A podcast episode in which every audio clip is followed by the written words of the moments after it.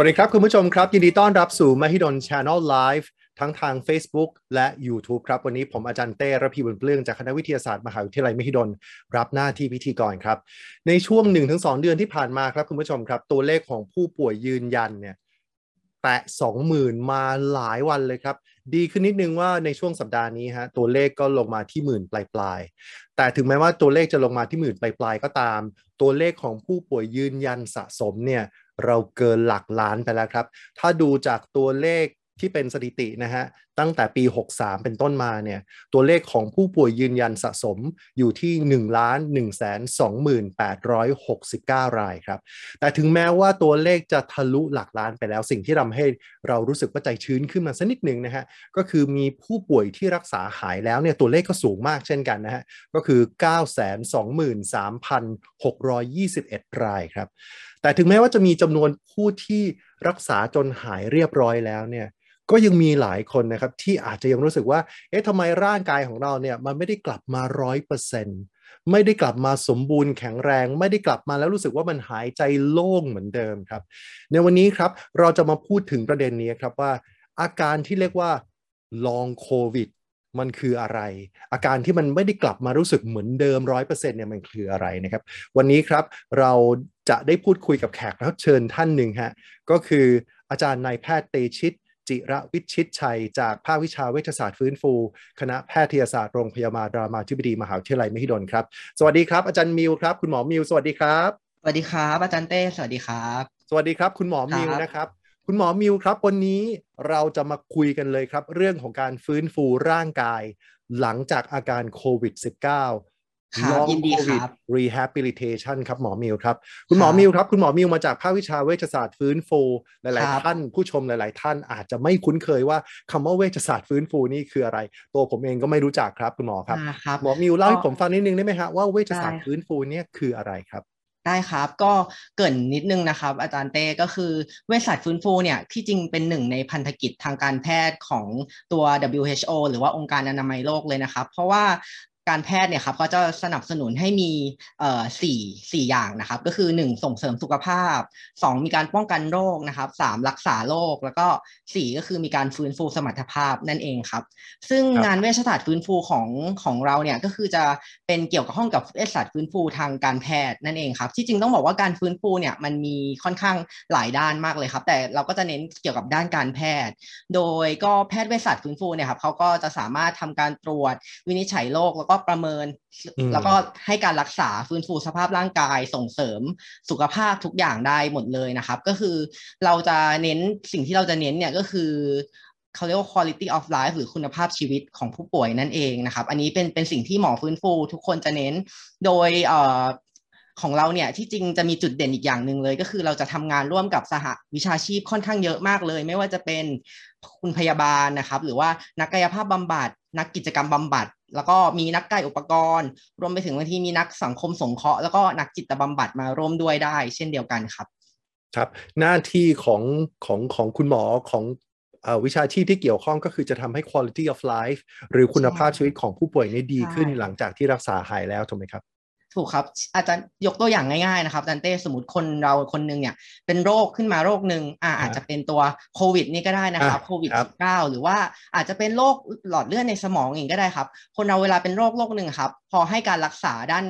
ด้านยาหรือด้านการรักษาตัวโรคเสร็จเนี่ยมันไม่จบอยู่แค่นั้นครับอาจารย์ ก็คือคนมักจะมีอาการตามมา เช่นมีความเสื่อมต่างๆ ของร่างกาย มีการเจ็บปวดนู่นนี่นั่นเนี่ยครับ เราก็ต้องจะมาดูในจุดที่พอเขาหายแล้ว หรือว่า อาจจะยังไม่หายดี แต่เราสามารถเข้าแทรกไปช่วยเพื่อฟื้นฟูให้เขาเนี่ย สามารถอยู่กับตัวโรคนั้น อยู่กับผลของตัวโรคนั้นหรือว่าสามารถอยู่ให้แบบได้ดีที่สุดนะครับ ใช้ชีวิตประจำวันได้อย่างสะดวกสบายมีความสุขที่สุดอย่างเงี้ยครับ นี่เลยนี่คือหัวข้อที่เราจะมาคุยกันเลยครับคุณหมอมิวครับ ก็คือคเราจะดูว่า ผู้ที่ป่วยด้วยโรคโควิด -19 เขาควรจะต้องดูแลรักษาตัวเองอย่างไร ในการที่จะฟื้นฟูสมรรถภาพร่างกายของเขา แล้วก็มารู้จักคำว่าลองโควิดเนี่ยครับมันคืออะไร แล้วหมอมิวจะมีอะไรที่จะแนะนำว่าเอ๊ะมันมีการฟื้นฟูที่เราจะทำเองได้ไหมด้วยนะครับ วันนี้จะเป็น2งหัวข้อหลักๆ เลย มารู้จักกับลองโควิด แล้วก็วิธีฟื้นฟูสมรรถภาพร่างกาย ถามหมอมิวก่อนครับ คุณหมอมิว สำหรับผู้ที่ป่วย แล้วเป็นผู้ป่วยยืนยันเข้ารับการรักษาตามขั้นตอนเรียบร้อย แล้วก็กลับมาจากโรงพยาบาล หรือเสร็จสิ้นการรักษาเรียบร้อยแล้ว เขาต้องดูแลตัวเองยังไงครับ ดูแลตัวเองในแง่ที่หนึ่งเขาต้องฟื้นฟูตัวเองยังไงสองก็คือ แล้วคนรอบข้างล่ะ แล้วเขาควรจะดูแลตัวเองไหมเพื่อ เอ๊ะมันมีโอกาสที่จะไปติดคนอื่นไหมอะไรอย่างเงี้ยครับ อ่าครับก็ต้องบอกว่าในแง่ฟื้นฟูตัวเองเดี๋ยวเราจะมาคุยกันในรายละเอียดหลังจากนี้นะครับ แต่ว่าการป้องกันตัวเองเนี่ยที่จริงหลังจากเอ่อ ได้รับการวินิจฉัยนะครับ ว่าเป็นตัวโควิด -19 เนี่ยเขาก็จะกินระยะเวลาสมมติให้แอดมิดหรือว่าให้แยกตัวอยู่ที่บ้านเนี่ยก็จะประมาณ 2 สัปดาห์ใช่ไหมครับรบแต่ถ้าเกิดจะให้เซฟเลยในการดูแลตัวเองหลัง 2 สัปดาห์ไปเนี่ยครับจนถึง 1 เดือนนะครับ เราก็ควรจะป้องกันตัวเองจากคนอื่น ไม่ว่าจะเป็นคนในบ้านก็ตาม หรือว่าคนในละแวกนั้นก็ตามนะครับ โดยที่เราจะต้องเอ่อกำชับเลยว่าเราจะต้องมีการใส่หน้ากากอนามัยล้างมือ หรือว่าถ้าเกิดอยู่ร่วมกับคนในบ้านเนี่ยเราควรมีการกั้นสถานที่ก็คือแยกส่วนกันไปเลย ไม่ว่าจะเป็นห้องนอนห้องน้ำของใช้อะไรเงี้ยครับเราก็ควรจะแยกไป คือถ้าจะให้เซฟเลยปลอดภัยที่สุดก็คืออย่างน้อยประมาณ 1 เดือน หลังจากที่ได้รับการวินิจฉัยว่าเป็นตัวโควิด -19 นี่ครับ เพราะฉะนั้นจะต้องจะต้องดูแลตัวเองเพื่อจะไม่ไปเป็นคนที่จะแพร่เชื้อโรคให้กับคนอื่น ในช่วงหนึ่งเดือนหลังจากที่ถูกวินิจฉัยใช่ไหมฮะว่าว่ามีอาการหรือว่าติดโรคติดเชื้อไวรัสโควิด -19 เรียบร้อย ทีนี้คุณหมอมิวครับ ไอ้เจ้าเชื้อไวรัสโควิด -19 ที่ว่าเนี่ยครับมันมันไปทำให้เกิดอะไรกับร่างกายบ้าง แล้วแล้วมันมีโอกาสไหมที่ทำให้เราไม่สามารถจะฟื้นฟูกลับมา แล้วเหมือนเดิมร้อยเปอร์เซ็นต์ครับ ก็อย่างนี้ครับ อาจารย์เต้ก็คือ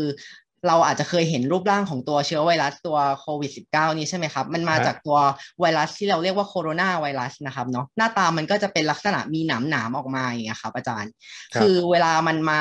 ทำกับร่างกายเราคือมันจะใช้หนามเนี่ยครับมาเกาะตรงบริเวณตรงเยื่อบุผิว ซึ่งเยื่อบุผิวที่มันจะชอบมากเลยนะครับ ก็คือเป็นเยื่อบุผิวของทางเดินหายใจส่วนล่าง ใช่ครับก็จะเป็นช่วงแบบช่วงถุงลมช่วงเอ่อตรงแขนงปอดขนาดเล็ก ๆ ลงไปแล้วอย่างเงี้ยครับ มันก็จะไปจับพอไปจับกับ ตรงเยื่อบุผิวเนี่ยมันก็จะมีตัวรับนะครับ แล้วมันก็จะจับกับไอตัวหนามของตัวโคโรนาไวรัสนี่แหละครับ แล้วหลังจากนั้นมันก็จะทำให้เกิดการอักเสบขึ้นมา ก็จะเป็นเริ่มต้นส่วนมากแล้วก็จะอักเสบที่ทางเดินหายใจก่อนเลยครับพออักเสบที่ทางเดินหายใจเนี่ย พอเป็นมากๆเนี่ยมันสามารถแพร่กระจายไปที่บริเวณอื่นของร่างกายได้ด้วย ไม่ว่าจะเป็นบริเวณหัวใจ หรือว่าบริเวณเกี่ยวกับสมองกล้ามเนื้อหรือว่าต่อก็มีผลได้ทำให้เกิดการอักเสบตามมานั่นเองครับอาจารย์ ครับแล้วแล้วมันมีโอกาสที่ที่จะมีอาการอื่น ๆตามมาแล้วทำให้ไม่เหมือนเดิมได้ไหมครับมีโอกาสได้ครับ ระบบที่จะมีโอกาสที่จะถูกทำลายมากที่สุดเลย อย่างที่ทราบกันดีก็คือเป็นระบบทางเดินหายใจนะครับก็คือตัวปอดเนื้อเวลาตัวปอดเนี่ยโดนตัวเชื้อไวรัสโคโรนา หรือว่าโควิด -19 เนี่ยเล่นงานเนี่ยมันก็คือทำให้เกิดการอักเสบพออักเสบแล้วอะครับ ลักษณะที่อักเสบของมันเนี่ยจะทำให้เกิดความเป็นพังผืดของปอดคือปอดบางส่วนเนี่ยครับมันจะเสียฟังก์ชันไปเลยเสียเสียหน้าที่การทำงานไปเลย เพราะว่าปอดมันเกิดอักเสบจนเป็นพังผืดครับ แต่ต้องบอกว่าก็อาจจะไม่ใช่ทั้งหมดของปอด ก็อาจจะมีส่วนของปอดที่เหลืออยู่บ้างเนี่ยครับคือต้องบอกว่าปอดส่วนไหนที่มันอักเสบมากจนเป็นพังผืดไปแล้วเนี่ยครับมันอาจจะไม่สามารถกลับมาได้ต้องบอกแบบนี้ครับ แต่ว่าเราอาจจะสามารถช่วยฟื้นฟูให้ปอดส่วนที่ยังดีอยู่ หรือปอดส่วนอื่นๆเนี่ยครับที่มันยังสามารถ ยืดหยุ่นได้ คือสามารถหายใจเข้าหายใจออกแล้วปอดมันสามารถแลกเปลี่ยนแก๊สได้เนี่ยครับช่วยให้ตรงนั้นมันดีขึ้นเพื่ออาจจะมาทดแทนในส่วนที่มันเสียไปได้ครับครับคุณหมอมีครับปกติแล้วระยะเวลาที่ใช้ในการรักษาผู้ป่วยที่เป็นโควิด -19 นะครับเขาใช้ระยะเวลารักษากันยาวนานสักเท่าไหร่แล้ว แล้วมันขึ้นอยู่กับปัจจัยอะไรไหมเช่น คนนี้เขาแข็งแรงมากๆเลยเลยรักษาสั้น ๆ หรือว่าคนนี้ร่างกายอาจจะไม่ค่อยแข็งแรงจึงต้องรักษาอยู่ยาวนานครับเอ่อ อย่างที่อาจารย์เต้บอกเลยครับ ขึ้นอยู่กับความแข็งแรงเดิมของร่างกาย อันนี้แน่นอนเลยครับ ปัจจัยหลักว่าร่างกายเดิมก่อนที่จะติดเชื้อโควิด -19 เนี่ย เป็นยังไงครับ ก็ถ้าเกิดว่าเราก็อาจจะมีอีกอย่างหนึ่งก็คือระดับความรุนแรงครับ เวลาสมมติว่าระดับความรุนแรงนี่อาจจะไม่จำเป็นนะครับ บางคนที่แข็งแรงดีอาจจะลงปอดเยอะ เช่น ปอดติดเชื้อเยอะก็ได้ ก็คือต้องขึ้นอยู่กับระดับความรุนแรงด้วยว่ามันติดเชื้อลงปอดแล้วปอดอักเสบมากน้อยแค่ไหนครับ ซึ่งปกติตามปัจจุบันเนี่ยครับหลาย ๆ โรงพยาบาลเนี่ยครับเราก็จะแบ่งผู้ป่วยเป็นผู้ป่วยสีเขียว สีเหลืองสีแดงอาจจะเคยได้ยินกันใช่ไหมครับอืมคเอ่รับอเช่นแบบอย่างที่บอกไปว่าผู้ป่วยก็สีเขียวก็รักษาตัว14 วัน แล้วก็หลังจากนั้นอีก 14 วันก็กักตัวสักหน่อยหนึ่งแล้วก็ใช้ชีวิตเป็นปกติได้ใช่ไหมครับ แต่ถ้าเกิดเป็นผู้ป่วยสีแดงอย่างเงี้ยครับหรือว่าคนที่มีโรคประจำตัวต่างๆ หรือว่ามีภาวะอ้วนภูมิคุ้มกันบกพร่องเนี่ยครับก็จะต้องใช้เวลารักษานานขึ้นครับครับ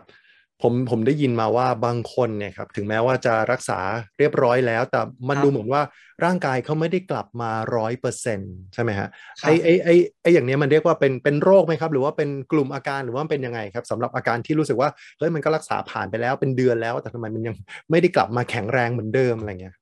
อ่าอันนี้ก็จะเป็นสิ่งที่เรามาคุยกันวันนี้ก็คือตัวลองโควิดนี่แหละครับอาจารย์ครับคือลองโควิดเนี่ยมันมาจากคำว่า post covid syndrome อืมคำว่าซินโดรมเนี่ยมันก็คือเป็นกลุ่มอาการครับอาจารย์อืมคือเขาครับอาจจะยังไม่ได้ฟันธงว่าเป็นโรคที่หลังจากเกิดหลังจากการติดเชื้อโควิด -19 นะครับ แต่ว่ามันเป็นกลุ่มอาการหนึ่งที่เวลาผู้ป่วยโควิด -19 เนี่ยรักษาหายแล้ว ยังรู้สึกหลงเหลือหลงเหลืออาการบางอย่างต่อเนื่องเป็นระยะเวลานานครับครับอันนี้เนี่ยทางต่างประเทศเป็นโซนยุโรปอเมริกาเขาก็จะบอกว่าเอออาการพวกที่เนี้ยมันจะมีอาการกินเวลาอยู่ในช่วงหลังจากที่ วินิจฉัยว่าเป็นตัวโควิด -19 เนี่ยประมาณ 4-6 สัปดาห์ขึ้นไปอืมถ้าเกิดเป็นเอ่อทางไกด์ไลน์หรือว่าแนวทางของอังกฤษเนี่ยเขาก็อาจจะบอกว่าประมาณแบบกินได้ถึง 12 สัปดาห์เลย ประมาณแบบว่า 3 เดือนขึ้นไปอย่างเงี้ยก็เป็นได้ครับครับก็คืออาจจะจะมีอาการพวกนี้ครับ ก็เดี๋ยวถ้าเกิดถามว่าเป็นอาการประมาณไหนก็ต้องบอกว่าแบบเยอะค่อนข้างเยอะเลยครับ แต่หลักๆเนี่ยอาการของตัว ลองโควิดหรือว่า post covid syndrome ที่เราพูดถึงกันเนี่ยครับ มันก็จะมีหลักๆ อยู่ประมาณ 4-5 ข้อครับฮะข้อแรกเลยก็คือตามระบบทางเดินหายใจเลยคนป่วยเนี่ยที่หลังจากหายแล้วเนี่ย อาจจะรู้สึกว่าตัวเองมีอาการหอบเหนื่อยเหนื่อยง่าย หายใจไม่ทันหรือว่าอืมหายใจลำบากได้ครับ แล้วก็อีกข้อหนึ่งที่เจอเยอะๆเลยรู้สึกว่าเมื่อยล้าหรือบางคนอาจจะแบบว่ามีการปวดเมื่อยตามกล้ามเนื้อและข้อต่อ บางคนก็ เอ่อสเปซิฟิกบางจุดชัดเลย เช่นปวดไหล่มากปวดบ่ามากอืมหรือบางคนเนี่ยรู้สึกว่าปวดเมื่อยไปทั้งตัวแบบนี้ครับอาจารย์ครับครับ หรือว่าเอ่อบางคนอาจจะมีลักษณะของอาจจมูกไม่ได้กลิ่นที่อืมอาจจะเจอค่อนข้างเยอะเหมือนกันจมูกไม่ได้กลิ่นแล้วก็ลิ้นรับรสได้ไม่ดี ลดลงอืมหรือว่าบางคนเนี่ยหายไปเลยก็คือรับกลิ่นไม่ได้รับรสไม่ได้ไปเลยในช่วงหนึ่งเนี่ยครับแล้วก็อีกอย่างหนึงที่จะเจอเยอะๆเลยอีกเหมือนกันก็คือ อาจจะมีรู้สึกว่าเจ็บแน่นหน้าอกใจสั่นอะไรเงี้ยเจอได้บ้างครับ แล้วก็สุดท้ายที่เจอบ่อยๆ ก็คือภาวะเกี่ยวกับสมองครับอืมคือจะรู้สึกว่าสมองล้าคำว่าสมองครับล้าเนี่ยภาษาอังกฤษเขาเรียกว่า brain fog ครับ แต่ว่าพอแปลว่าสมองล้าเนี่ยมันอาจจะ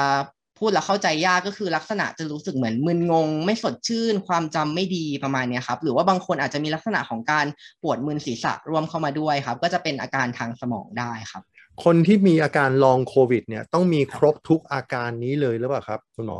อ๋อไม่จำเป็นครับอาจารย์ อันนี้ที่ที่บอกก็คือเป็นอาการที่พบบ่อยด้วยนะครับ แต่ที่จริงอืมนอกเหนือจากอาการพวกนี้ที่พบบ่อยเนี่ย มีอย่างอื่นอีกครับอาจารย์ เช่น ระบบทางเดินอาหาร เกี่ยวกับการกลืน การกลืนอาจจะผิดปกติไปได้อืมหรือว่าเกี่ยวกับพวกท้องเนี่ยครับอาจจะมีลัครักบษณะท้องผูกท้องเสียได้ด้วยนะครับ รวมถึงครับหลักๆ ที่เราเจอกันปัจจุบันบ่อยเลยก็คือทางด้านจิตใจก็คือ คนเราอาจจะมีภาวะนอนไม่หลับวิตกกังวลซึมเศร้าเนี่ยก็เป็นได้ครับอาจารย์ครับ ทีนี้ ใครบ้างครับที่จะมีความเสี่ยงในการที่จะเป็นลองโควิดนะครับคุณหมอมีมีพอมีตัวเลขไหมครับว่า สมมติว่ามีผู้ป่วยที่เป็นโรคโควิด รักษาหายแล้ว 100 คนจะมีสักกี่คนที่จะมีโอกาสที่จะเป็นลองโควิดเนี่ยครับมีตัวเลขหรือสถิติไหมฮะมีมีสถิติที่ทางต่างประเทศเขาเก็บไว้ครับ ต้องบอกว่าอันนี้ยังไม่ใช่ตัวเลขที่แน่นอนนะครับ แต่เป็นตัวเลขส่วนมากที่ต่างประเทศเขาเก็บไว้ก็คือ ส่วนมากแล้วต้องอาจจะบอกว่า อาจจะตกใจนิดนึงคือเลขไม่ได้น้อยเลยครับ ก็คือประมาณอืม30-60%เลยครับ ที่จะเจอคนที่มีภาวะลองโควิดตามมาหลังจากที่ติดเชื้อแล้วเนี่ยครับ สูงขนาดนั้นเลยเหรอครับ ใช่ครับ อืมฮึฮะครับแล้วแล้วแล้วใครบ้างที่จะมีความเสี่ยงที่จะไปมีอาการลองโควิดอย่างเงี้ยครับ ครับก็หนึ่งคนที่มีติดเชื้อ แล้วก็มีความรุนแรงของตัวโรคมาก อันเนี้ยอืมแน่นอนครับว่าจะมีความเสี่ยงที่จะเป็นลองโควิดมากขึ้น ก็แบบครับลงปอดมาก ปอดอักเสบมาก หรือว่าอาจจะแบบนอนโรงพยาบาลนานๆ ต้องใช้เครื่องช่วยหายใจนอนห้อง ICU อย่างเงี้ยครับ แล้วก็รวมไปถึงคนที่ได้รับการรักษาโดยใช้ยาที่รักษาตัวโรคโควิด -19 แล้วก็อาจจะใช้สเตียรอยด์สเตียรอยด์ก็คือเป็นยาลดการอักเสบเนี่ยครับร่วมด้วยอันนี้ก็อาจจะมีผลทำให้เกิดลองโควิด ได้ อย่างที่สองเลยก็คือจะเป็นอายุครับ คนครัที่บอายุมาก ส่วนใหญ่แล้วเราก็จะบอกว่าประมาณ 60 ปีขึ้นไปครับอาจารย์ พอคนอายุมากเนี่ยก็จะมีโอกาสที่จะเกิดลองโควิดได้มากขึ้น แล้วอีกอย่างหนึ่งก็คือคนที่มีโรคประจำตัวนั่นเองครับโรคประจำตัวเนี่ยขอเอ่อลงลึกไปอีกนิดนึงก็คืออาจจะเป็นเช่นโรค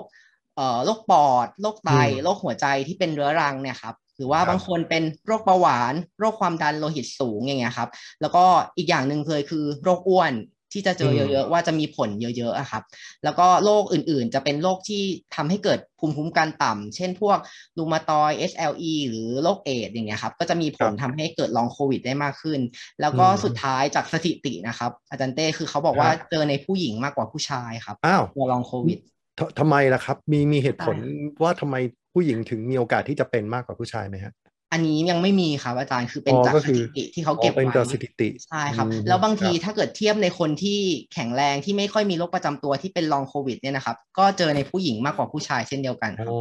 ครับใช่ครับแอบถามด้วยความอยากรู้ครับครับ อาการลองโควิด เนี่ย ใครเป็นผู้วินิจฉัยครับ เจ้าตัวเป็นคนบอกเองว่ามีอาการแบบนี้แบบนี้แบบนี้แล้วรู้สึกว่าเออเนี่ยสงสัยเป็นลองโควิดแน่ๆหรือต้องไปพบคุณหมอก่อนแล้วคุณหมอถึงจะวินิจฉัยครับ อ๋อที่จริงสังเกตอาการตัวเองเนี่ยก็พอบอกได้ครับ เพราะอย่างที่บอกว่าตัวลองโควิดเนี่ยมันไม่ใช่ตัวโรคครับ มันยังเป็นกลุ่มอาการอยู่ ถ้าเกิดเราสังเกตว่าเรามีอาการหนึ่งในที่พูดไปเมื่อสักครู่เนี่ยครับก็อาจจะสงสัยได้ว่าเราเป็นภาวะลองโควิด แต่ทั้งนี้ทั้งนั้นนะครับ ถ้าเกิดได้รับการปรึกษากับแพทย์เนี่ยก็จะมัน มั่นใจได้มากกว่าครับ เพราะว่าบางทีถ้าเกิดเรามีอาการใดอาการหนึ่ง เราแพทย์ได้รับการตรวจวินิจฉัย ค้นหาหลักฐานเนี่ยอาจจะเจอว่าอ๋อที่จริงมันไม่ใช่ long โควิดนะ มันมีสาเหตุอยู่อย่างเงี้ยครับใช่ครับครับเราอาจจะสังเกตอาการตัวเองก็ได้ครับ แต่ว่าถ้าเกิดผ่านไป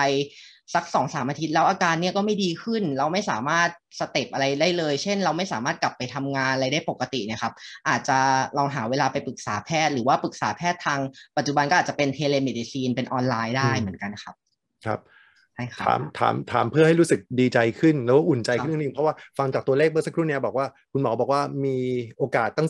30-60%เนี่ยที่อาจจะมีอาการลองโควิด ถามทำให้รู้สึกใจชื้นขึ้นนิดนึงมันมีโอกาสหายไหมครับลองโควิดเนี่ยอ๋อก็ต้องบอกว่ามีโอกาสหายอยู่แล้วครับดันเต้ครัแต่บว่าทั้งนี้ทั้งนั้นเนี่ยครับต้องขึ้นอยู่กับว่าเอ่อเป็นรุนแรงมากแค่ไหนอย่างที่บอกนะครับแล้วก็ระยะเวลาในการหายของแต่ละคนเนี่ยคงไม่เท่ากันครับ เช่นถ้าเกิดคนที่แข็งแรงดีเนี่ยก็จะ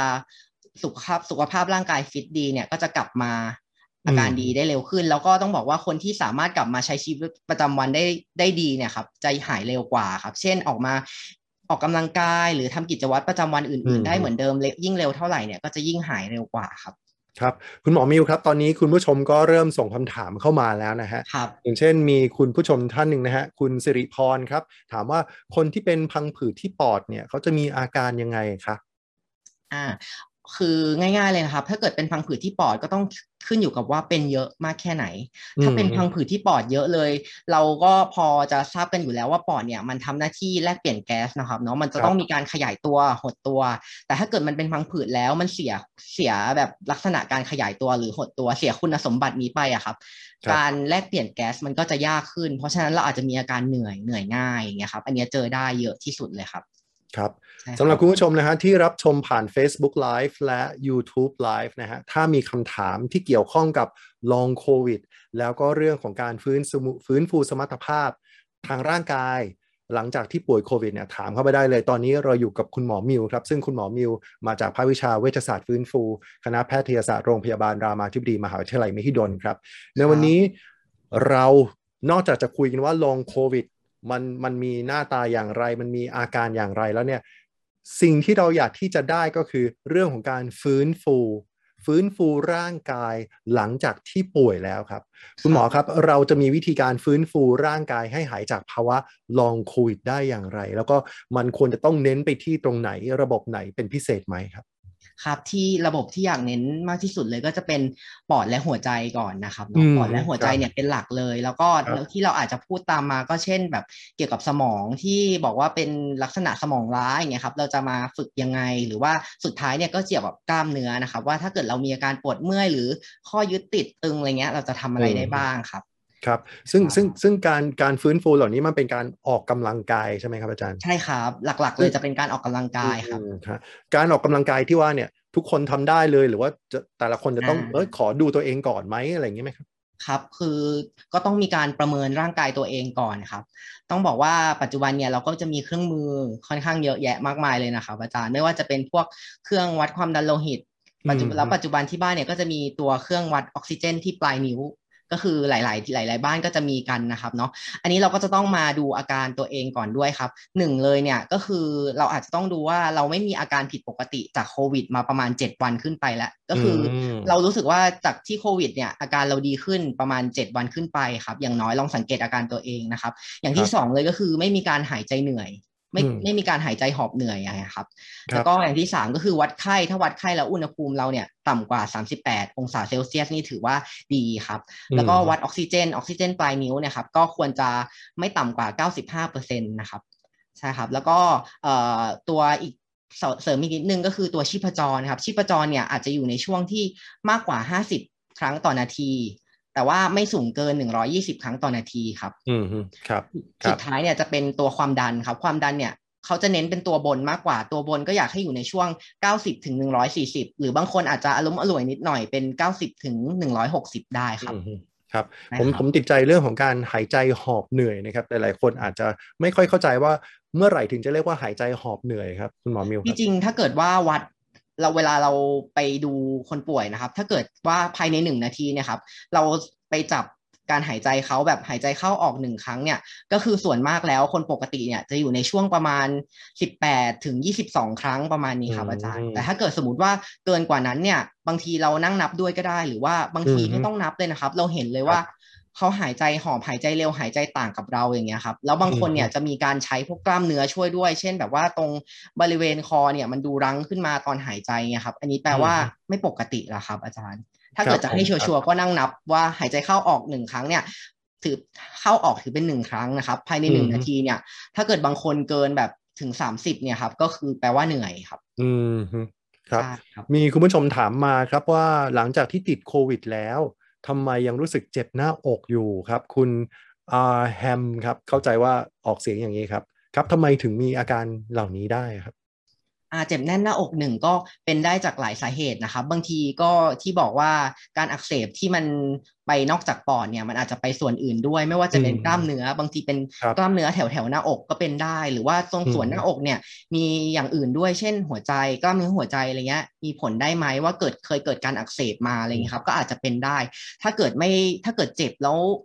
เจ็บแบบไหนที่เราต้องระวังหรือว่าต้องรีบไปโรงพยาบาลก็คือเจ็บคล้าย ๆ แบบ มีคนมาเหยียบอย่างเงี้ยครับเหมือนจะอันนั้นจะต้องสงสัยเกี่ยวกับภาวะกล้ามเนื้อหัวใจ มีคนมาเหยียบหรือว่าบางทีมีเจ็บร้าวร้าวไปกราม หรือว่าร้าวไปสะบักแบบนี้ครับ อันนี้ควรจะต้องรีบไปตรวจร่างกายเพิ่มเติม เช่น อาจจะต้องไปติดเครื่องวัดคลื่นไฟฟ้าหัวใจ หรือว่าให้แพทย์ตรวจเพิ่มเติมด้วยครับ แต่ถ้าเกิดมีอาการเจ็บเหมือนแน่น ๆ ธรรมดาไม่ได้เจ็บมากขึ้น ตามการออกกำลังกายหรือการแบบว่ามีกิจกรรมต่างๆเนี่ยอาจจะลองสังเกตอาการดูก่อนก็ได้ เพราะอาจจะเป็นตัวลองโควิดนี่ก็ได้ครับ ครับมีคุณผู้ชมอีกท่านหนึ่งฮะถามมาครับ คุณดารณีครับถามว่าเป็นโควิดหายมาเดือนกว่าแล้ว แต่ยังมีอาการเวียนหัวหน้ามืดอยู่ตลอด มันเกี่ยวข้องกับโควิดไหมคะ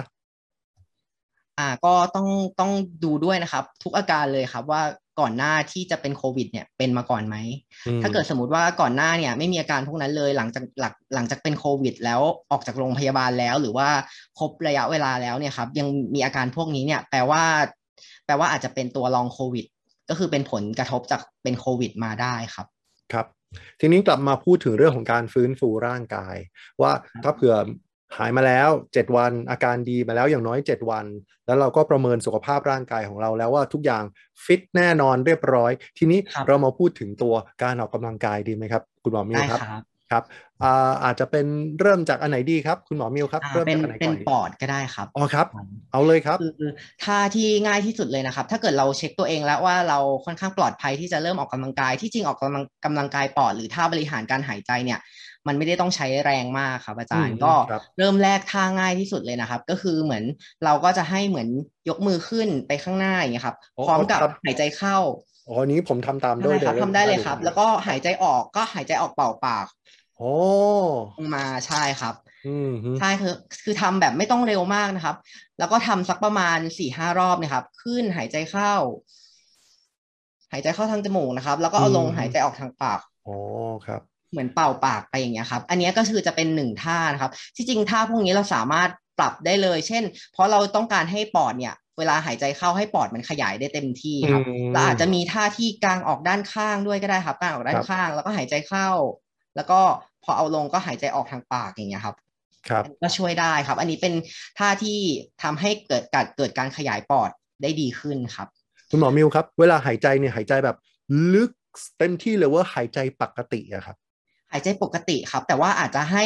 โฟกัสที่การหายใจนิดนึง เพราะว่าคนเราปกติถ้า เอาแบบปกติมากๆเลยบางคนหายใจตื้นครับต้องบอกแบบนี้ แต่ถ้าเกิดเราโฟกัสนิดนึงเนี่ยก็อาจจะหายใจเข้าสักประมาณ 3-5 วินาทีอย่างเงี้ยครับแล้วพอหายใจออกเป่าปากมันจะใช้ช้าลงอาจจะเกิน 5 วินาทีมาหน่อยนึงอย่างเงี้ยได้ครับ อืมครับ ยกมือขึ้นหายใจเข้าทางจมูก แล้วเวลาที่ผ่อนลมหายใจก็ผ่อนออกทางปากโดย แล้วก็มือก็ลดลงด้วยใช่ไหมใช่ครับครับ อันนี้เป็นเป็นเป็นท่าที่ง่ายที่สุดนะครับท่าต่อไปเขาจะเรียกว่ามันจะเป็นส่วนหนึ่ง ส่วนหนึ่งของเอ่อตัวเขาเรียกว่า ACBT บางคนอาจจะเคยได้ยินนะครับ มันย่อมาจาก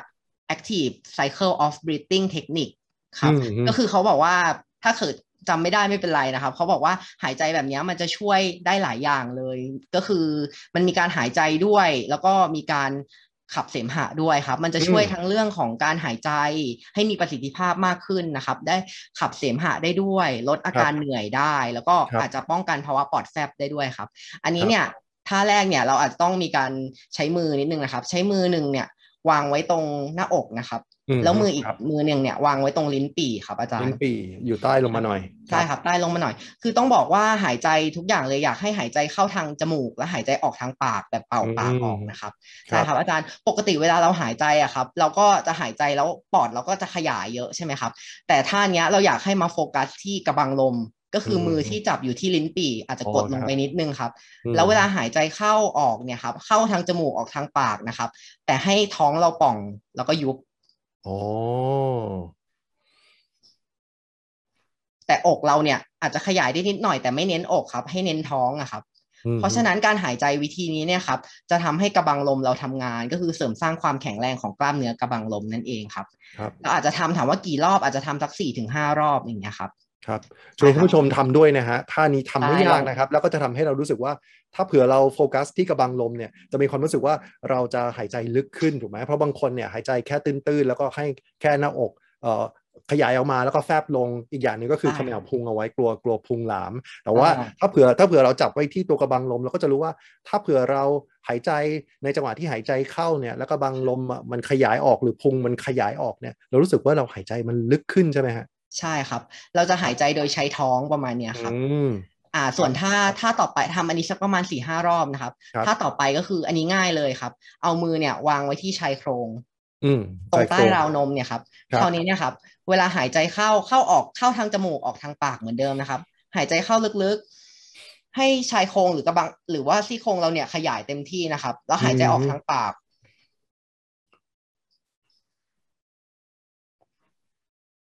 แบบเนี้ยครับทำสักประมาณสามถึงสี่รอบนะครับอืมอันเนี้ยท่านี้ก็ต้องบอกว่าง่ายอยู่ครับทำแล้วก็ง่ายครับทำแล้วรู้สึกใช่สบายใช่ทำแล้วเพราะมีความรู้สึกว่าสบยมันหายใจเข้าได้แบบเต็มที่เลย ใช่ครับหายอาใจจารย์เข้าแล้วรู้สึกว่าซี่โครงบานบานๆหน่อยแต่ว่าเออรู้สึกว่ามันหายใจแล้วก็ลึกแล้วรู้สึกอิ่มในการหายใจ ใช่ครับ อันนี้ก็คือครับเป็นท่าที่แบบเหมือนที่อาจารย์บอกเลยหายใจให้ซี่โครงบานประมาณนี้ครับครับ ต่อไปท่าท่าสุดท้ายนะครับ จะเป็นท่าเราเรียกว่ากระแอม หรือภาษาอังกฤษเขาเรียกว่า huffing เนะครับอาจารย์อืมฮึคือท่ารับเนี้ยต้องบอกว่ายากนิดนึงแล้วหลายคนจะสับสนกับการไออืมนิดนึงครับฮะเพราะคบเวลาเวลาจะใช้ท่าสุดท้ายเนี่ยครับ เดี๋ยวจะทำให้ดูก่อนนะครับ คือเราจะเหมือนนั่งแล้วก็ก้มตัวไปด้านหน้านิดนึงครับ ก้มตัวไปด้านหน้านิดนึงแล้วก็หายใจเข้าลึกๆ แล้วก็ กั้นหายใจไว้นะครับ แล้วก็เหมือนคล้ายๆ จะไอออกมา แต่ว่าไม่ได้ไอแบบระเบิดแรงแบบเสียงมันจะเป็นเหมือนฮัฟออกมาอย่างนี้ครับหายใจเข้าแล้วกั้นไว้แล้วก็ อย่างเงี้ยครับ อาจารย์ได้ยินเสียงไหมครับ ได้ยินเสียงครับได้ยินเสียงเหมือนเสียงเหมือนกับเป็นเสียงกระแอมแห้งๆหน่อยๆใช่ครับอาจารย์คือคือถ้าพูดกันด้วยเอ่อเทคนิคเนี่ยเทคนิคนี้คือลักษณะการกระแอมแบบที่กล่องเสียงเรายังเปิดอยู่ครับ แต่ถ้าเกิดเราไอออกมา ถ้าเกิดไอเราจะเป็นอย่างนี้ครับ แบบนี้แบบนี้คือไออ๋ออัอันนี้ไอคือครับเราปิดกล่องเสียงอยู่แล้วพอช่วงไอเนี่ยกล่องเสียงมันก็จะระเบิดเหมือนเปิดทันทีอย่างเงี้ยครับอืมอันนี้ก็คือคือไม่อยากให้ทำวิธีนี้ เพราะว่าบางคนทำวิธีนี้ครับ จะทำให้ตัวปอดส่วนล่าง หรือว่าตรงเชี่ยวช่วงถุงลม หรือว่าแขนงปอดที่เล็ก ๆ เนี่ย มันเกรงได้ พอมันเกรงเนี่ยจะทำให้เกิดภาวะที่แบบเกี่ยวกับเหนื่อยง่ายมากขึ้นปอดไม่ขยายตัวไม่ดีอย่างเงี้ยครับ เราก็เลยอยากเน้นเป็นการกระแอมมากกว่าครับครับ วิธีการกระแอมแบบนี้ก็คือเป็นการคล้ายๆ คล้ายๆ เหมือนพยายามจะไอแต่ว่า แต่แต่ว่าเปิดหลอดลมใช่ไหมฮะเออเปิดใช่เปิดครับกล่องเสียงใช่ไหมฮะที่เปิดคุณหกมล่องเสียงว่ามันก็ครัจะบเป็นเสียงแบบเหมือนลมผ่านมาแบบ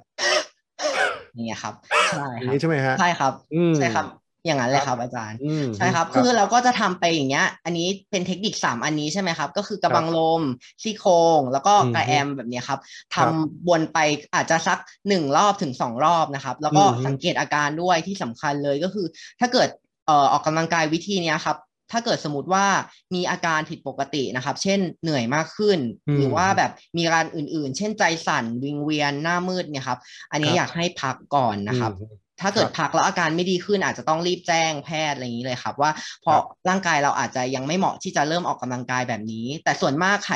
การออกกำลังกายด้านปอดวิธีนี้นะครับเอ่อไม่ได้ใช้แรงเยอะมากนะอืคมรับฮึ ครับเมื่อเมื่อสักครู่คุณหมอมีพูดถึงว่าจะมีท่าที่จะใช้ในการที่จะช่วยลดเสมหะหรือขับเสมหะด้วยใช่ไหมใช่ฮะครับอันนี้คือท่า ท่าท่าสุดท้ายนี่แหละครัเอาท่าสุดท่านี้จะช่วยด้วยใช่ไหมฮะใช่ครับท่ากระแอมนี่แหละครับหรือ huffing อืมมันจะช่วยถ้าเกิดเราเรามีเสมหะอยู่ที่ส่วนล่างเยอะเนี่ยครับพอเราครับ huffing กระแอมออกมาเนี่ยครับมันจะขึ้นมาอยู่ส่วนบน หลังจากนั้นเนี่ยอืมครับเราก็อาจจะเหมือนกระแอมต่อให้มันออกมาแล้วก็บ้วนเสมหะทิ้งอย่างเงี้ยครับเสมหะเราครับก็จะไม่ข้างค้าง ต้องครับบอกว่าเวลาคนมีเสมหะเยอะเนี่ยครับบางคนแบบว่าไอเสร็จเหมือนกลืนหรือว่ากลับลงไปอย่างเงี้ยครับ เราไม่บ้วนทิ้ง อันเนี้ยไม่ได้นะครับ เราควรจะต้องรีบบ้วนเสมหะทิ้งเลยครับอืมฮึครับใช่ครับ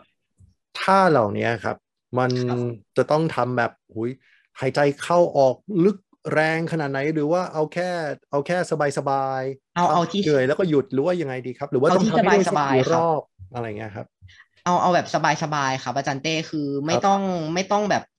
เยอะมากแล้วก็ไม่ต้องแบบ ใช้แรงเยอะมากนะครับทำให้แบบว่าสบายๆ เหมือนให้มันยืดหยุ่นไปเรื่อยๆครับทำอาจจะได้สักแค่สองสามรอบไซเคิลหนึ่งอืมอาจจะสองสามรอบก็ได้แค่นั้นพอครับครับ แต่ว่าที่อยากเน้นคืออยากให้ทำเรื่อยๆ เช่นในอืมวันหนึ่งเนี่ยครับทำแบบอาจจะทำทุกสองชั่วโมงอย่างนี้ก็ได้ครับ อืมใช่ครับครับแต่ไม่จำเป็นว่าในชั่วในชั่วโมงนั้นๆ ต้องทำตลอดเวลา อันนี้ไม่ไม่ไม่ต้องนะครับอืมฮึทำครับทีละนิดทีละหน่อยได้ครับ ครับ เป็นเป็นวิธีการ เป็นเป็นวิธีการบริหารหรือว่าฟื้นฟูปอดง่ายๆมากเลยนะ แค่แค่ดูว่าวิธีการหายใจโดยใช้กระบังลม แล้วก็จับซี่โครง แล้วก็ลองกระแอมแบบแบบแห้งๆดูหรือว่าใช้ฮัฟฟิ้งดูมันมันก็ดูไม่ค่อยน่ายากครับ คุณหมอมิว มันมีมันมีอย่างอื่นอีกไหมที่จะช่วยในการบริหารหรือว่าฟื้นฟูปอดของเราเนี่ยครับอ๋อมีครับ อันนี้ถ้าเกิดสมมุติว่าใครตามท่าไม่ทันนะครับ ทางทีมงานเขาก็จะให้เป็นรูปภาพ ที่อืมไว้ที่คอมเมนต์นะครับ ก็อาจจะครับลองไปทำตามดูได้ครับ แต่ครับว่าอย่างอื่นเนี่ยนอกจากการออกกำลังกายอย่างที่บอกอันนี้เราพูดถึงการฟื้นฟูเกี่ยวกับปอดและหัวใจใช่ไหมครับเราก็อาจจะมีการออกกำลังกายที่ฟื้นฟูหัวใจมาร่วมด้วยอืมเช่นก็รับคือเป็นการออกกำลังกายเราเรียกว่าออกกำลังกายแบบแอโรบิกนั่นเองครับอาจารย์ครับครับออกกำลังแอโรบิกเนี่ยหลักการที่อยากให้อยากเน้นย้ำก็คือ เราจะใช้หลักการ start low go slow ก็คืออมแปลว่าเริ่มน้อยๆ แล้วก็ค่อยๆเป็น ค่อย ๆ ไปแบบนี้ครับอาจารย์ คือครับหมายถึงว่าเราเริ่มที่ความหนักน้อยๆ เช่น เราอาจจะเริ่มออกกำลังกายแบบแอโรบิกนี่ไม่ได้หมายความว่าเต้นแอโรบิกอย่างเดียวกำลังนคจะรับเต้นแอถามโรบิกเลเนี่ยยนะครับ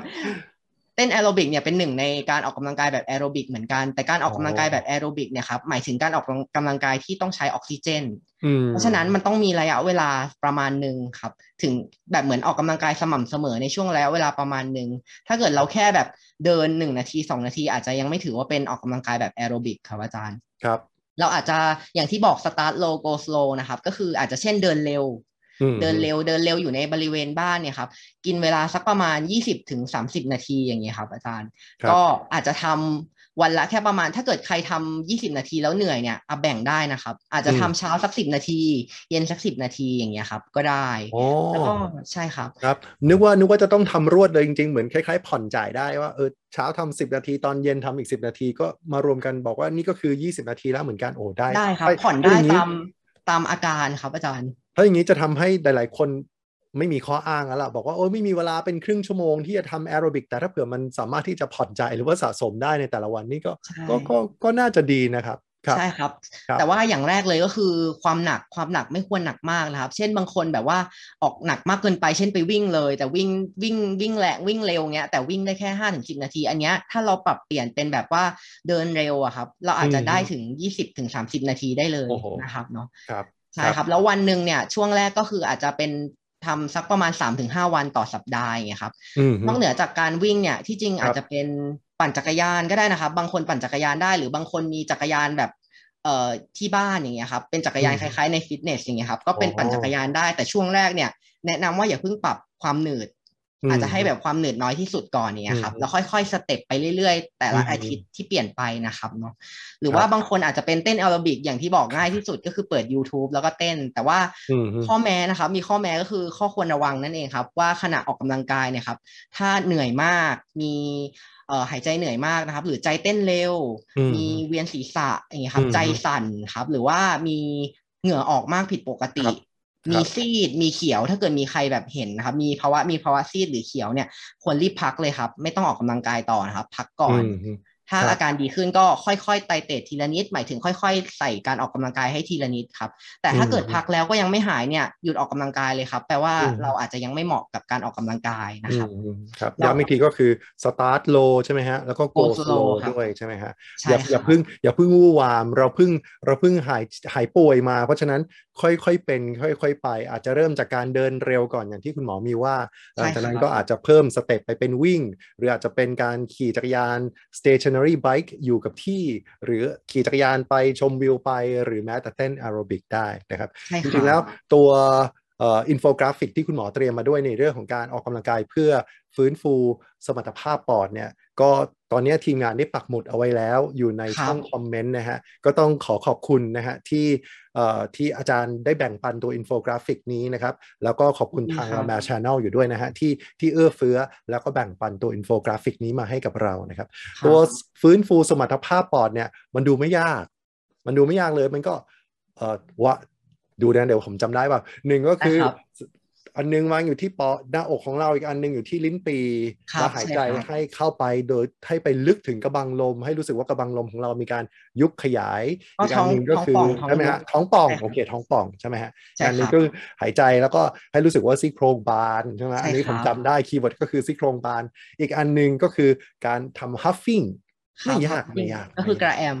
อืมฮึครับ อาจารย์เก่งมากเลยครับ ก็คือสรุปได้เลยเป็นเหมือนตัว ACBT นี่ครับ แต่ว่ามีอีกอย่างหนึ่งที่อยากแนะนำนิดนึงครับครับว่าถ้าเกิดสมมติว่าออกกำลังกายแบบแอโรบิกเนี่ยครับ เราควรอืมมีสิ่งที่เรียกว่าเอ่อการ warm up หรือว่าการอ่าอุ่นเครื่องเนี่ยครับครับ warm up กับ cool down เสมอครับอืมก็คือช่วงแรกเนี่ยที่ ก่อนออกกำลังกายเนี่ยอาจจะมีการยืดเหยียด หรือว่าอาจจะมีการแบบว่าเดินย่ำอยู่กับที่เบาๆ ตอนสุดท้ายอืมที่ออกกำลังกายเสร็จก็ไม่ใช่หยุดทันที อาจจะต้องอืมจากเดินเดินเร็วหรือวิ่งเนี่ยครับก็เปลี่ยนเป็นเดินสักประมาณอืมสิบนาทีอย่างเงี้ยครับแล้วค่อยหยุดจะดีที่อืมสุดครับ ครับ ก็ต้องมีการ warm up มีการ cool down เปิดใช่ครับแล้วก็ปิดท้ายด้วยใช่ไหมฮะ ไม่ใช่ใช่ครับโอ้โหอยู่ๆก็แบบออกมาแบบโอ้ยเต้นแอโรบิกเรียบร้อยพอจบเพลงปุ๊บก็นั่งพักเลยอันนี้ก็คงจะไม่แนะนำถูกไหมฮะ แบบนั้นอันตรายด้วยครับครัมันบจะมีผลต่อ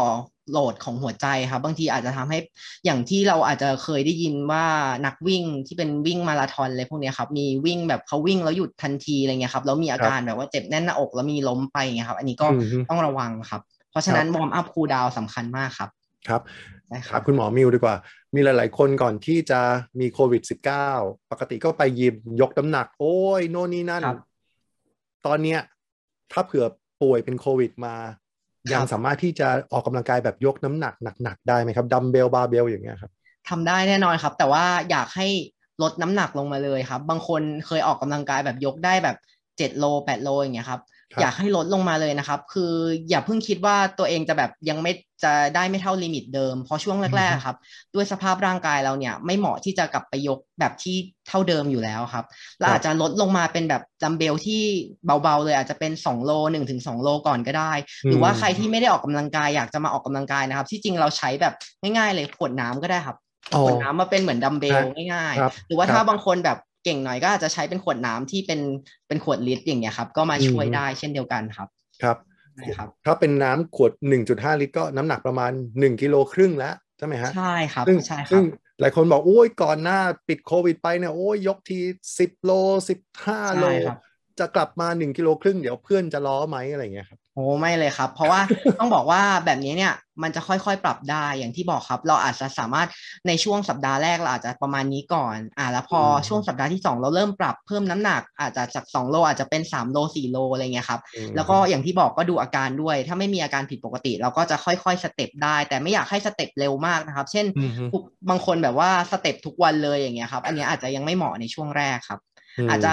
หลักๆ เพื่อความปลอดภัยเนี่ยก็ step ทีละอาทิตย์ไปเรื่อยๆครับ จนพอปรับเต็มที่มันก็จะกลับมาเป็นเหมือนเดิมของเรานั่นเองแต่อาจจะใช้เวลาสักนิดนึงครับ ครับใช่เมื่อครับเมื่อสักครู่เราพูดถึงสมรรถภาพของปอด เราฟื้นฟูไปแล้วเรื่องของการครับหายใจครับทีนี้เมื่อสักครู่อาจารย์พูดถึงว่ามันอาจจะมีผลเกี่ยวกับสมองล้า มันมันอ่าอาจารย์อาจารย์มีวิธีในการที่จะฟื้นฟูสมรรถภาพสมองไหมครับ อ่าครับคือ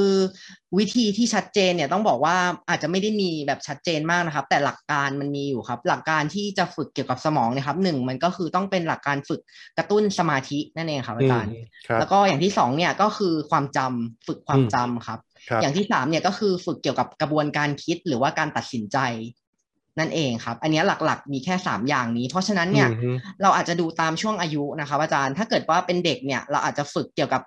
การถ้าเป็นเด็กอาจจะใช้การวาดรูป การทายชื่อจากภาพอะไรอย่างนี้ก็ได้เหมือนกันครับ แต่ถ้าเกิดว่าเป็นคนหนุ่มสาวหรือคนวัยทำงานเนี่ยครับ เราอาจจะมีการ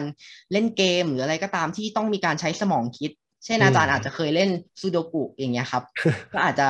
เอามาปรับปรับเล่นได้นะครับ อันนี้ก็คือเป็นการฝึกการฝึกความคิดฝึกสมองได้เช่นเดียวกัน หรือบางคนอาจจะเล่นไพ่ อันนี้ไม่ได้เล่นไพ่เพื่อเอาเงินนะครับ เป็นเป็นเล่นไพ่เพื่อฝึกสมองครับอ๋อใช่ครับโอเคอันนี้ก็ใช้ได้ได้ครับเหมือนกันเพื่ออืมเพื่อเป็นการฝึกการแก้ไขปัญหานั่นเองครับฮะหรือบางคนนะครับ การทำงานศิลปะหรือการเล่นดนตรีเนี่ยก็ช่วยได้เช่นเดียวกันครับ ครับนะครับ แต่ว่า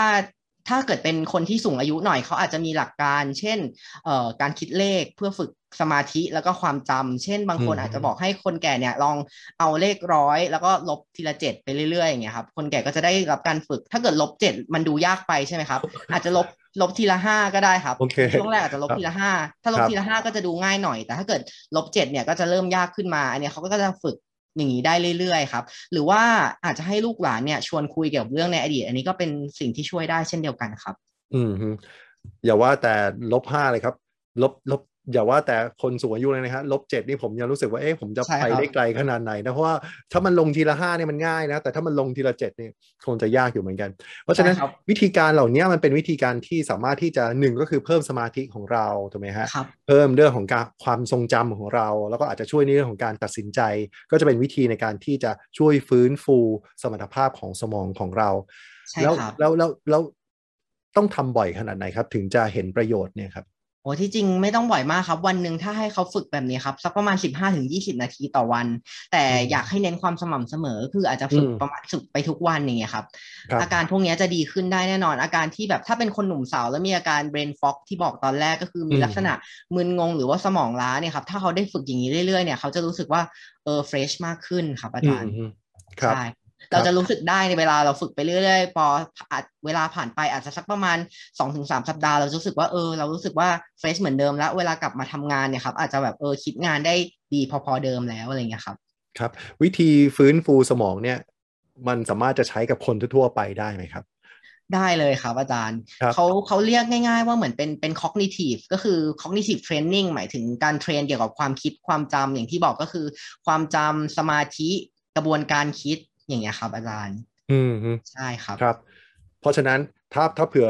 ถ้าเผื่อหลาย ๆ ท่านคิดว่ามันจะเป็นประโยชน์สำหรับสำหรับในการฟื้นฟูสมอง ไม่จำเป็นต้องเป็นโควิด -19 แล้วถึงจะใช้วิธีใช่เหครับล่านี้ถูกไหมฮะ ก็สามารถที่จะเอาไปใช้ได้จริง ๆ แล้วมันก็มันเล่นเป็นเกมก็ได้นะ มันก็จะสนุกดีเหมือนกันใช่โดยเฉครับพาะการเล่นเกเกมม เนี่ยเกมไพ่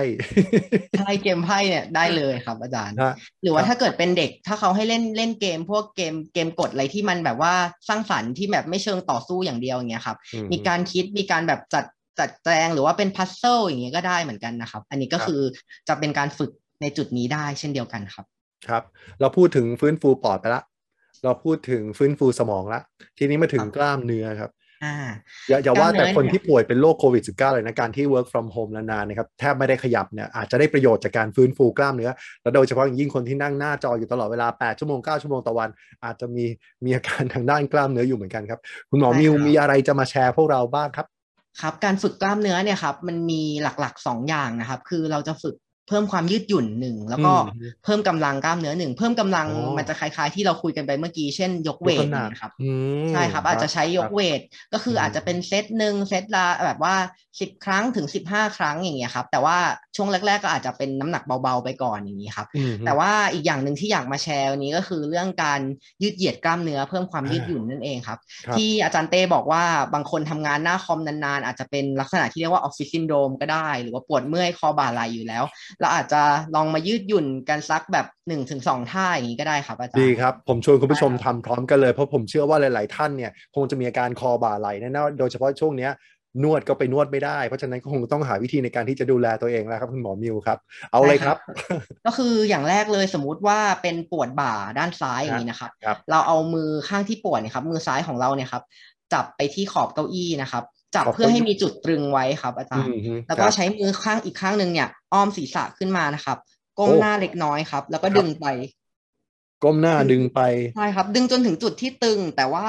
ไม่เจ็บมากนะครับ อาจจะตึงอืมความตึงคือการรู้สึกไม่ค่อยสบายครับ อาจารย์อืมฮึแต่ช่วงที่ดึงเนี่ย ข้อแม้ก็คืออยากให้นับพูดออกมาเลยก็ได้ครับหนึ่งครับ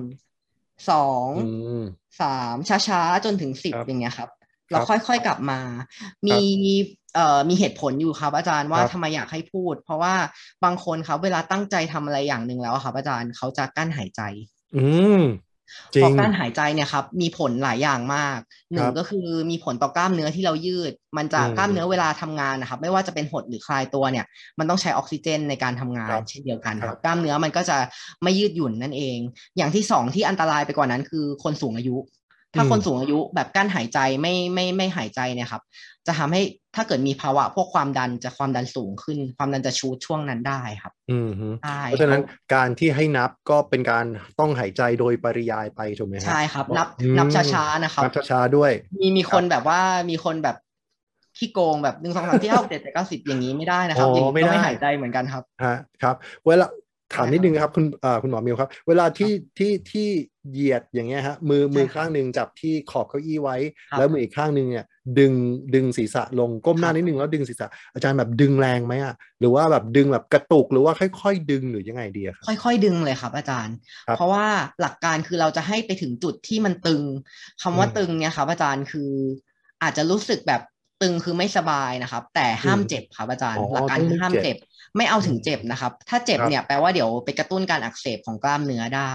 ให้ครับเอาถึงจุดที่ตึงอย่างเดียวครับ แล้วก็ครับความเอ่อระยะเวลาเนี่ยก็คือนับหนึ่งถึงสิบช้าๆ บางคนครับถ้าเกิดเป็นไปได้หนึ่งถึงยี่สิบก็ได้เช่นเดียวกันครับครับทำเอ่อเวลาทำเนี่ยก็คือเช้าสักสิบครั้งต่อท่าต่อท่าหนึ่งนะครับ แล้วก็เย็นสักสิบครั้งอืมแต่ถ้าใครรู้สึกมากเกินไปเริ่มเริ่มอาจจะเป็นเช้าห้าครั้งเย็นห้าครั้งก็ได้ครับ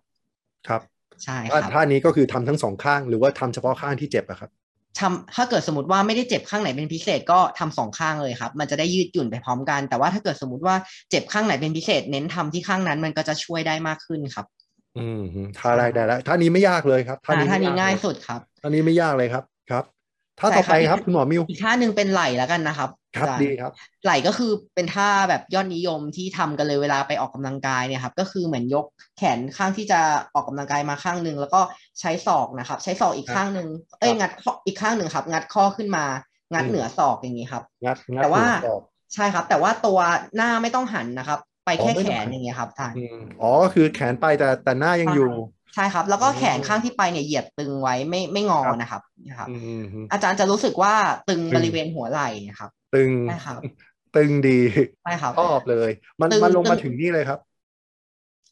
ใช่ครับ บางคนตึงแขนลงมาหรือบางคนบางทีตึงไปถึงสะบักอย่างนี้ก็ได้ครับ ใช่ครับใช่อันเนี้ยเลยแต่ว่าหลักการอย่างที่บอกเหมือนเดิมเลย คือ ตึงแต่ว่าไม่เจ็บนะครับอืมฮึค้างไว้นับหนึ่งถึงสิบช้าๆอย่างเงี้ยครับ หรือว่าถ้าใครไม่นับก็ พยายามกำหนดลมหายใจให้หายใจเข้าออกถือเป็นหนึ่งครั้งทำสักสิบครั้งอย่างเงี้ยครับอาจารย์แล้วค่อย ๆกลับมาครับเวลาทำเหมือนที่อาจารย์เต้บอกเลย ค่อยๆ ทุกอย่างเราจะไม่สะบัดไม่อะไรแรงมากครับอืมฮึครับใช่ครับครับทำทั้งสองข้างก็ดีเนาะใช่ไหมครับใช่ครับครับเพราะว่าผมมีความรู้สึกว่ามันน่าจะได้ทำทั้งสองข้าง ผมรู้สึกว่าเออมันใช่มัมันนจะเป็นวิบาธีลานที่ซ์กัง่ายนมากเลยเป็นวิธีใช่ที่ง่ายมากเลยแต่ทำไมเราไม่เคย ไม่เคยนึกมาก่อนว่ามันจะช่วยได้เนาะซึ่งมันใช่มันครับมันช่วยได้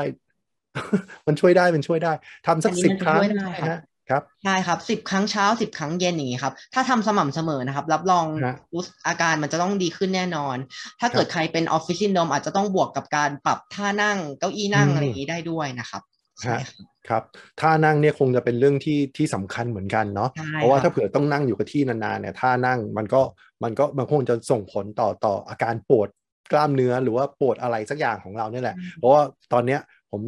วันๆเนี่ยก็นั่งอยู่เจ็ดแปดชั่วโมงเนี่ยมันมันก็เริ่มเห็นแล้วแหละเฮ้ยมันคงจะต้อง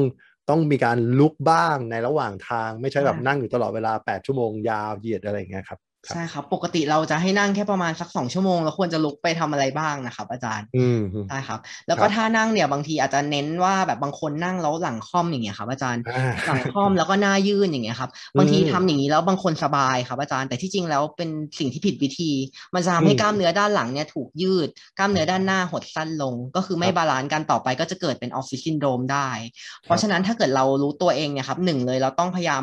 แบะไหล่ขึ้นเหมือนแอ่นไหล่ขึ้นอย่างเงี้ยครับอืมแล้วก็คอถ้าคอยื่นก็คือตั้งตรง ตั้งคอตรงเหมือนเก็บคออย่างเงี้ยครับ เก็บอืมคางประมาณเนี้ยครับครับอันเนี้ยเป็นท่าที่เหมาะสมนะครับ คือครับถ้าเกิดเราสังเกตว่าถ้าเกิดใครที่เขาเล่น weight เล่นหลังเล่นอะไรเงี้ยครับ เขาจะไม่ต้องมานั่ง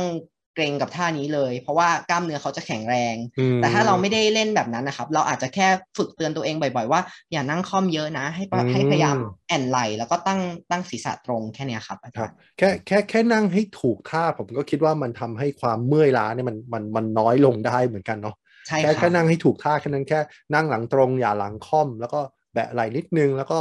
แล้วก็อย่าอย่ายื่นหน้า อย่ายื่นคอไป อืมใช่ครับไม่ยากเลย ไม่ยากเลยท่าเหล่านี้ครับคุณหมอมิวครับ ต้องครับทำอยู่นานสักเท่าไหร่ อาการลองโควิด ที่เรากำลังคุยถึง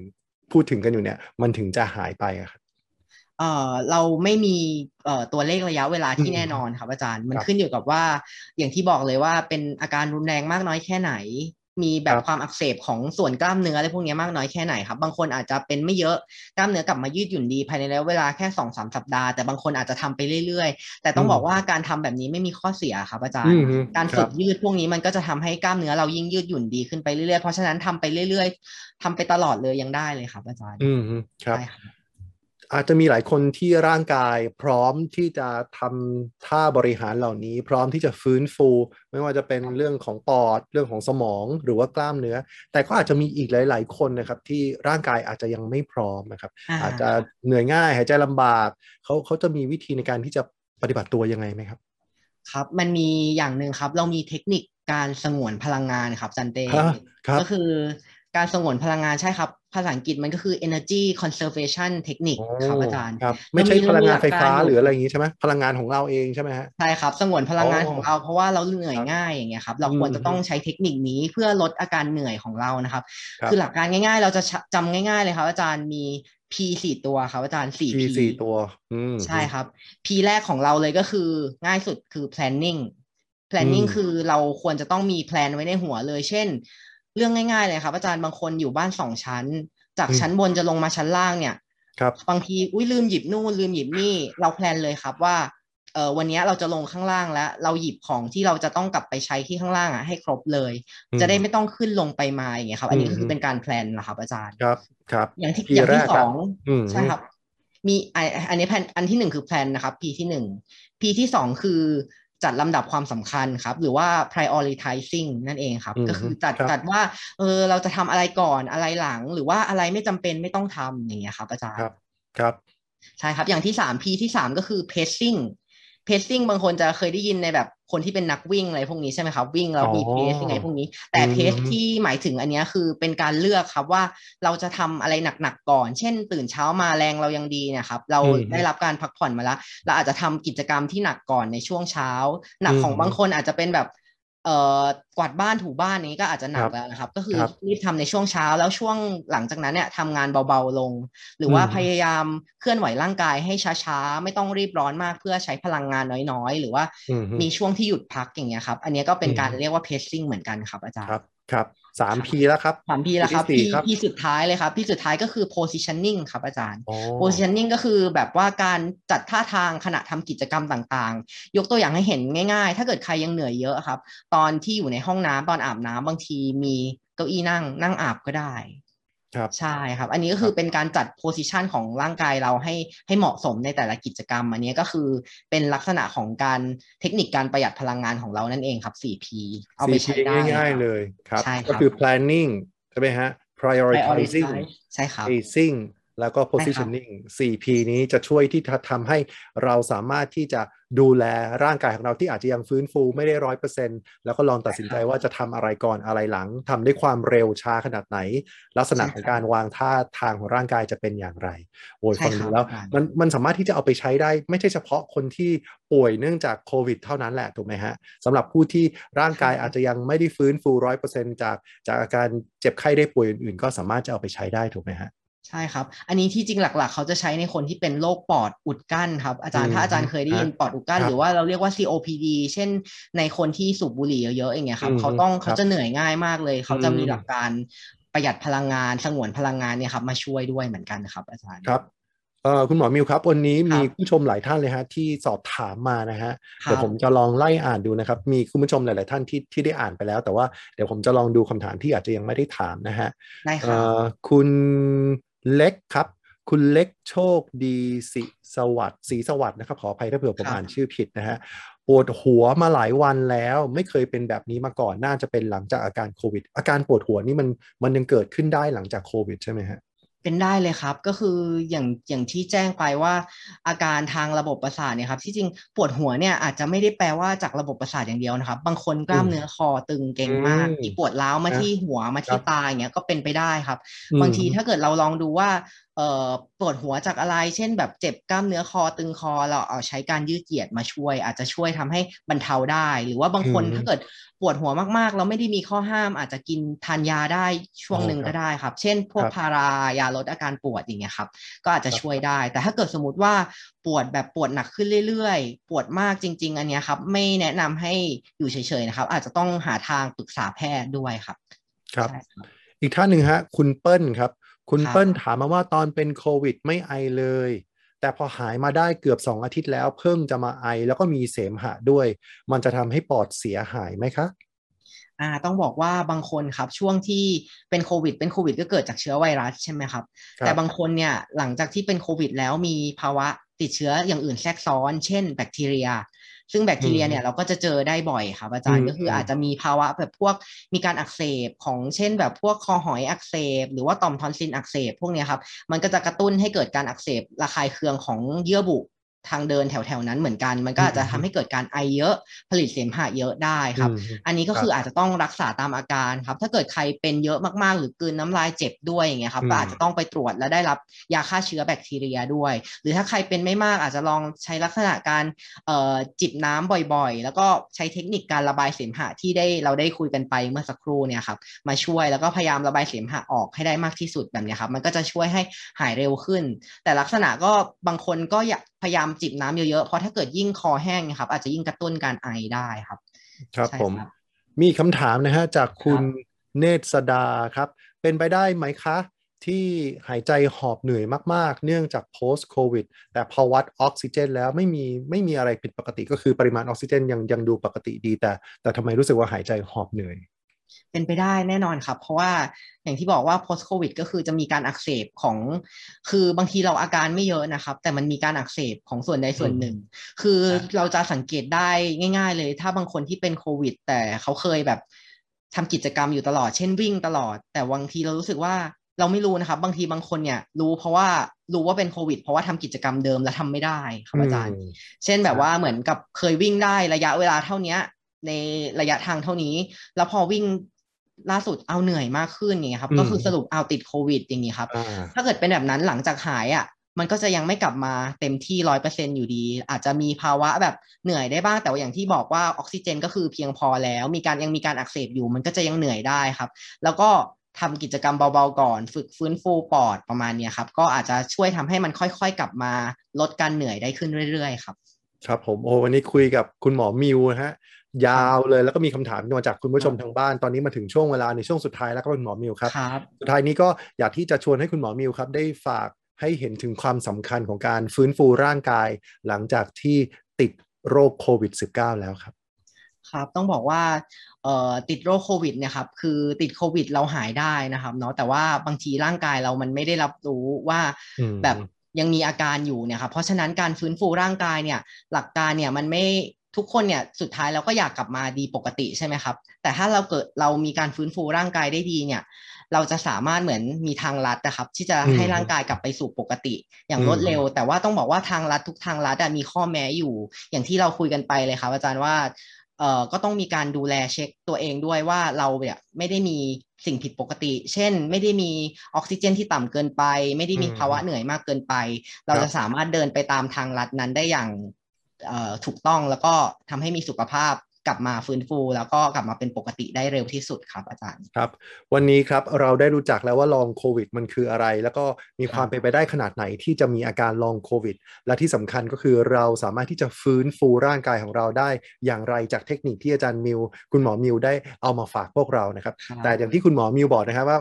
ถ้าถ้าเผื่อการฟื้นฟูสมองการฟื้นฟูกล้ามเนื้อรวมทั้งการฟื้นฟูปอดมันอาจจะใช้กับในโรคอื่น ๆได้ ซึ่งผมว่ามันก็เป็นท่าที่มันง่าย แล้วมันก็น่าจะช่วยได้ในในหลาย ๆ บริบทอยู่ด้วยเหมือนกันนะฮะในวันนี้ครับครับต้องขอขอบคุณคุณหมอมิวครับอาจารย์นายแพทย์เตชิต จิระวิชิตชัย จากภาควิชาเวชศาสตร์ฟื้นฟู คณะแพทยศาสตร์โรงพยาบาลรามาธิบดีมหาวิทยาลัยเป็นอย่างสูงฮะที่มาพูดคุยกับเราในวันนี้ โอกาสหน้าคงจะได้พบแล้วก็พูดคุยกับคุณหมอมิวเพิ่มเติมอีกนะครับขอบคุณมากครับคุณหมอมิวครับสควัสรับดียินครับดีมากเลยครับ อาจารย์เต้ครับผมครับครับครับ